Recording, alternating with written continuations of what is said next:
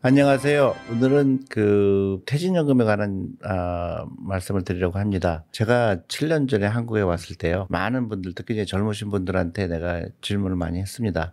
어, 본인의 퇴직연금을 어떻게 운영하고 있느냐 물어보면 너무나 놀랍게도 많은 분들이 어, 그런 게 있는지 몰랐다. DB형이 뭔지, DC형이 뭔지 어, 모르는 분이 대부분이었고요. 너무나 관심이 없었고 그래서 아, 이게 큰일 났구나. 그렇게 생각한 적이 있습니다. 시간이 좀 흐르면서 사람들이 이제 노후 준비에 대한 어, 인식이 조금씩 달라지기 시작했고, 아, 내 퇴직연금을 어떻게 해야 되겠구나 하는 이제 그런 인식의 변화가 아, 생기기 시작한 것 같습니다. 근데 아직도 갈 길이 굉장히 먼 것 같아요. 특히 이제 제도적으로 어, 보완돼야 될 것도 많고 또 사업자, 사업장이라는 것도 분리된 것도 굉장히 어, 그 뭐라 그럴까요? 일반 사람들이 접근하기는 좀 어, 쉽지 않은 그런 제도 때문에 어, 어려운데 오늘은 어, 그거에 대해서 전문가를 좀 모시고 어, 말씀을 나누도록 하겠습니다. 제가 특별히 초대를 했는데요. 그 우리은행에서 어, 퇴직연금을 어, 오랫동안 담당하신 분입니다.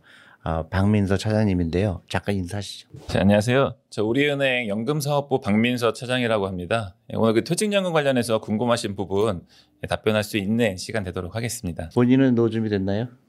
아, 하고 있는데요. 이게 또 네. 계획대로 잘 진행되는 부분도 있는 것 같은데 대표님 이제 강연 듣고 또 유튜브 보면서 제가 좀 부족한 부분도 있고 더 준비할 게 있겠구나 항상 생각하고 그렇죠. 있습니다. 아니 근데 생각하고 있다 그러면 안 되죠. 박민서 차장님이 노후 준비가 돼야 나도 하고 있으니까 당신들도 이렇게 해라 이렇게 얘기할 수 있잖아요. 예, 근데 저는 평균보다는 확실히 또 음. 아. 관련이 있으니까 좀 위긴 네, 한데요. 너무 네. 또 잘난 체하는 또 뉘앙스가 될까 봐. 잘난 척은 예, 예. 아니고 노후 준비 됐다고 하는 건 잘난 척이 아니에요. 예. 노후 준비 잘 하고 있다는 얘기는 물론 당연히 안 돼 있겠지만 앞으로 이런 방향으로 하면 어, 노후 준비 되겠구나 하는 거를 이제 예. 알아야 되는 거죠. 그래서 저는 오늘 특별히 어, 굉장히 좋은 시간이 어, 돼야 된다고 생각합니다. 특히 이제 IMF 때 기억이 나요. 퇴직연금 제도가 잘 안 돼 있었기 때문에 IMF 때 많은 기업들이 도산했잖아요. 예. 근데 퇴직연금 제도의 미입으로 인해서 회사가 어, 도산 도산하니까 퇴직금을 줄 수가 없는 상황이 돼 갖고 많은 그 근로자들이 고통을 입었잖아요. 근데 이제 다행히도 이제 십몇 년 전에 어, 퇴직연금 제도가 도입이 예. 되고 미국의 401 k 같은 제도가 도입이 돼서 과거에는 퇴직연금이라는 거를 그냥 장부에 적기만 하고 실질적으로 그 자금은 어, 회사가 관리하다가 잘못되면은 다 같이 잘못되는 거였다 그러면 지금은 이제 어, 퇴직연금 제도를 도입함으로 인해서 이제 기업들이 어, 따로 이제 그 돈을 충당해서 예. 그 보관을 하기 때문에 회사가 잘못되더라도 개인들의 어, 노후 자금은 어, 문제가 없다. 이제 그런 게 이제 연금 제도의 근본 아니겠어요? 예, 맞습니다. 근데 이제 어 회사를 경영하시는 분들이라든가 아니면 회사에 일하고 있는 근로자들도 둘 다 다 이 제도를 잘 알아야 회사 사장님도 우리 회사에 맞는 제도가 어떻게 되는지 또 근로자들도 어 회사에 건의를 해서 내 퇴직연금이 어떻게 운영돼야 된다는 건의할 수도 있고 하는 거기 때문에 오늘 그 전반적인 그런 어, 지식을 쌓는 시간이 됐으면 합니다. 만약에 내가 회사를 운영하는 입장이라고 생각을 한다 그러면요. 예. 제일 먼저 해야 될 게 뭐예요? 예를, 예를 들어서 그 이제 큰 기업 같은 경우는 이제 퇴직연금 제도가 대부분 도입이 돼 있는데 예를 들어서 이제 50인 이하라든가 예. 예, 한 100명 미만 중견 기업 같은 경우는 아, 퇴직연금에 대해서 어떤 걸 신경 써야 되나요? 일단은 그 대표님 말씀하신 것처럼 지금 50인 미만 사업장에서는 퇴직연금 도입률이 현격히 낮습니다. 그런 기업체 입장에서는요. 우선 퇴직연금 제도를 어떤 거를 설정하실지 그걸 우선 고민을 해주셔야 되는데요. 이 퇴직연금 제도라는 게 크게 확정급여형, DB형이라는 제도와 확정기여형 여기서 또 추가로 뭐 기업형 IRP라는 제도가 있습니다. 음. 확정 급여형 같은 경우는 기존 퇴직금 제도나 어, 동일하다고 보시면 되는데요.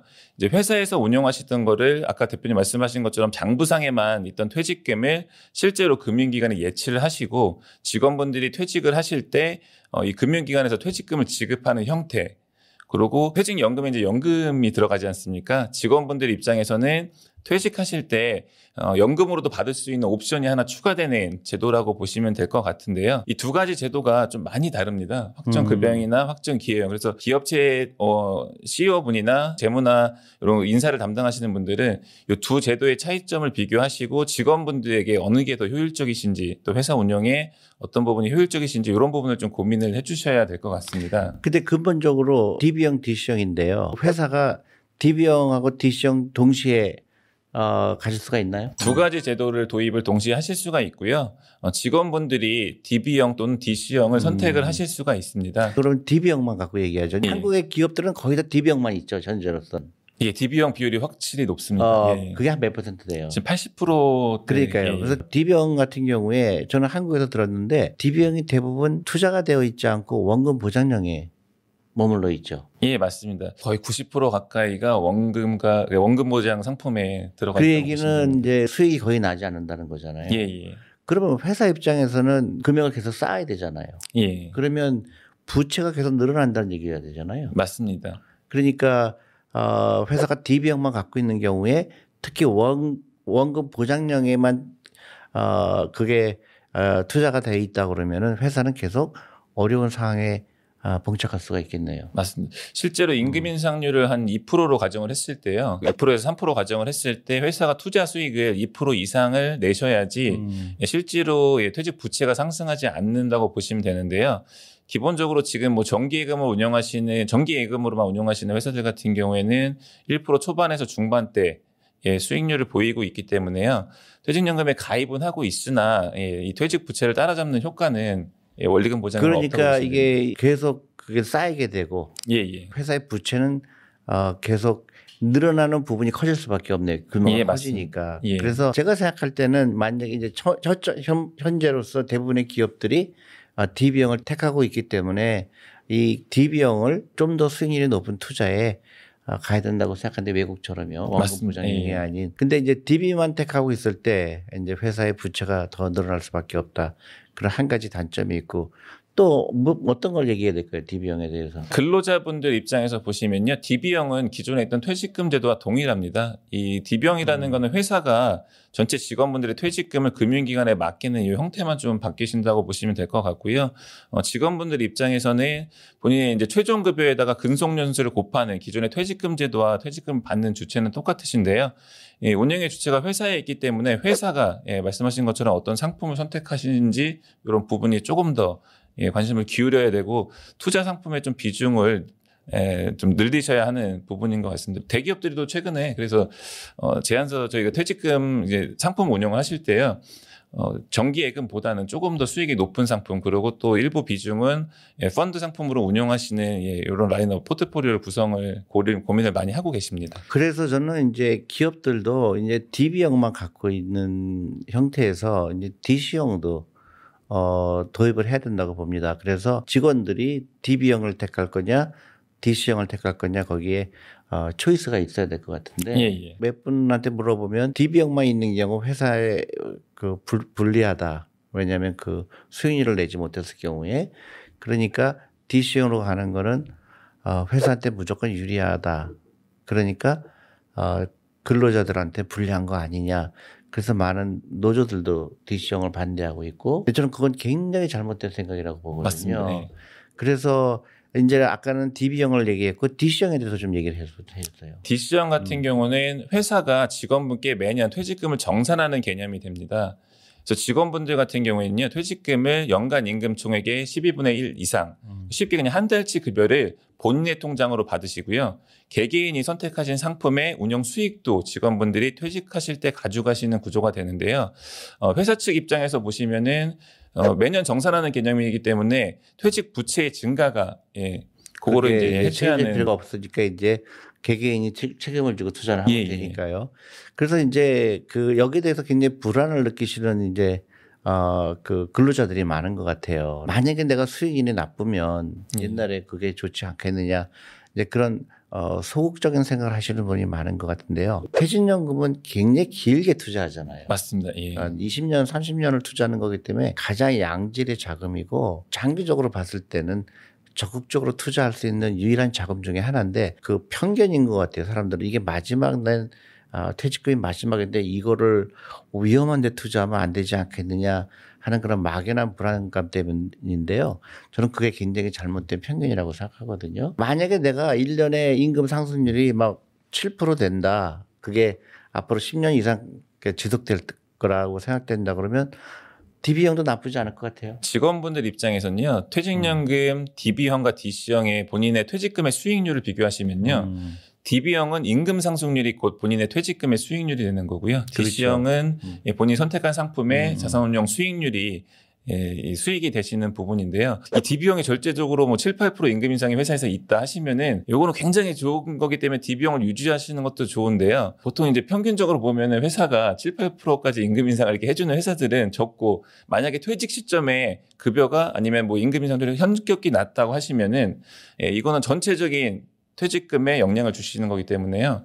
최근에 트렌드 자체도 DC형으로 많이 전환을 하시고 음. 고민을 하시고 예, 많이 제도를 전환하고 계십니다. 그렇죠. 그래서 이거 회사를 운영하시는 분이나 아니면 어, 회사에서 직원으로 일하시는 분이나 이 퇴직연금 제도는 정말로 그 잘 알아야 되고 심사숙고 어, 해야 된다고 봅니다. 그래서 내가 DB형을 택할 건지 DC형을 택할 건지 또 회사 입장에서는 DC형을 어떻게 도입할 건지 그 다음에 어 이제 한국에는 이제 사업자 사업장이라는 말이 있어요. 예, 예. 그래서 처음에 저도 와서 좀 아, 이게 무슨 뜻인지 그랬는데 이제 사업자는 이 퇴직연금 연금을 관리할 수 있는 자격이 있는 회사죠. 예, 맞습니다. 네, 예. 그 우리 은행도 그 중에 하나고 은행이나 아니면 증권회사나 아, 보험회사나 예, 예, 네. 그렇게 하고 있는데 DB형, DC형 말고 또 알아야 될 게 뭐가 있나요?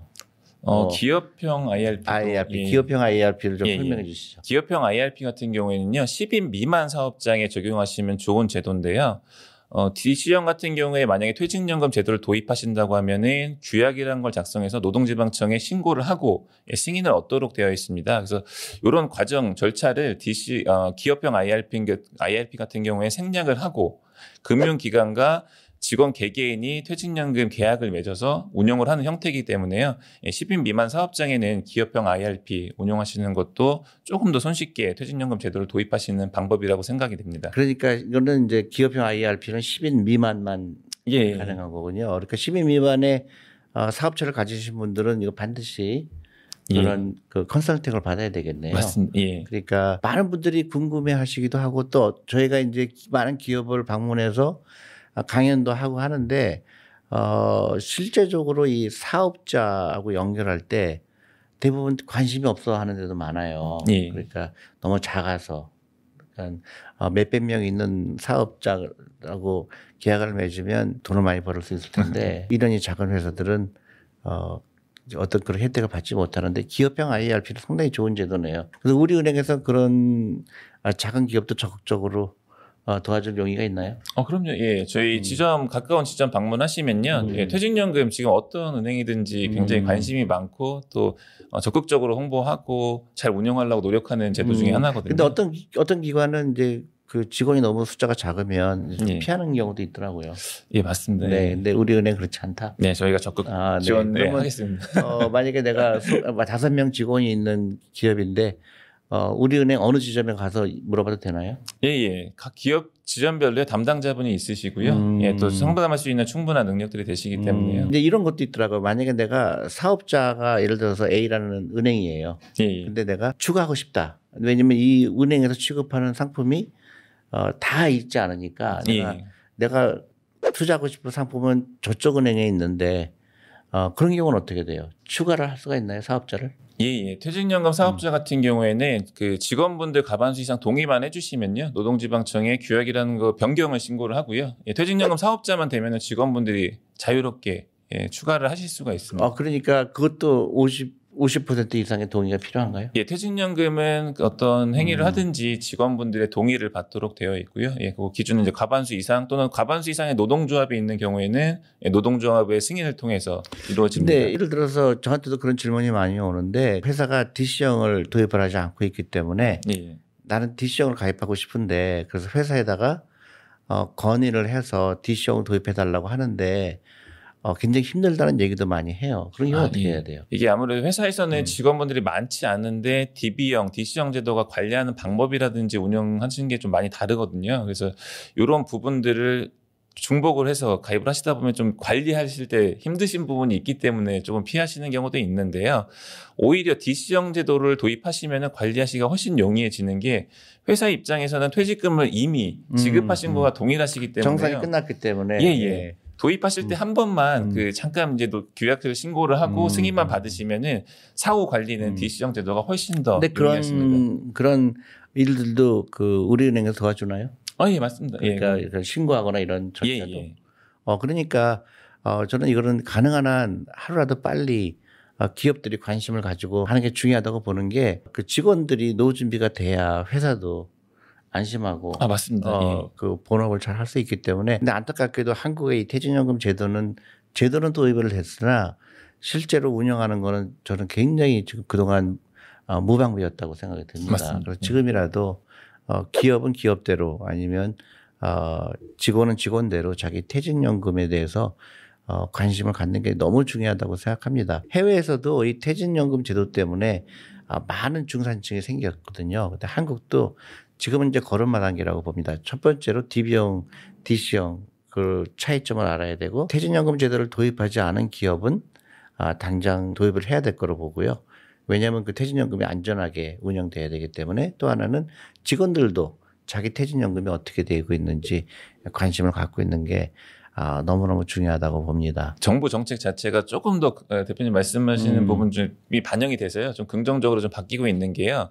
어, 2022년부터 예, 내년부터는 퇴직연금 전, 전 사업장에 이제 그 의무 도입이 예, 눈앞으로 두고 있고요. 음, 회사- 그게 의무 사항이라 그죠? 예, 예. 네네. 그리고 회사에서 퇴직연금을 DB형 운영하시는 주체도 예전에는 그냥 원리금 보장형, 그 재무 담당자분이 상품만 결정하시거나 CFO, CEO분이 원리금 보장 상품만 선택을 하셨었는데요. 내년부터는 이 퇴직연금 상품을 고르는 위원회를 구성을 하셔서 예, 그 위선, 위원회에서 전체적으로 뭐 직원분들의 임금 상승이나 이런 부분을 반영을 해서요. 대기업 같은 경우에는 그런 부분도 녹여서 퇴직연금 상품을 선택을 음, 하시는 음. 예, IPS라는 제도까지도 또 이제 시행을 앞두고 있습니다. 네, 그래서 이제 전반적으로 긍정적인 어, 면으로 예, 예. 공격하고 있네요. 그거 너무 다행스러운 것 같고요. 어, 근데 저 이, 이것만 가지고 이제, 아, 다 이해했다. 그러기 쉽지 않을 것 같아요. 조금 더 예. 디테일로 가게 되면 궁금한 게 많을 것 같은데, 시청자 여러분들 그, 어, 관심이 계신 분은 상담을 받으시는 게 어, 좋을 것 같습니다. 제가 그동안 어, 누누이 퇴직연금의 중요성을 말씀드렸고요. 그래서 오늘은 어, 퇴직연금에 대해서 좀 집중적으로 말씀을 드렸고, 이거 플러스 제가 또 얘기하는 연금저축펀드 개인적인 어, 연금저축펀드도 반드시 어, 시작을 하셔야 되고요. 그리고 올해가 가기 전에 반드시 400만 원을 꼭 채워라. 저렇게 어, 계속 말씀을 드리고 있습니다. 출연해 주셔서 고맙습니다. 아유, 감사합니다.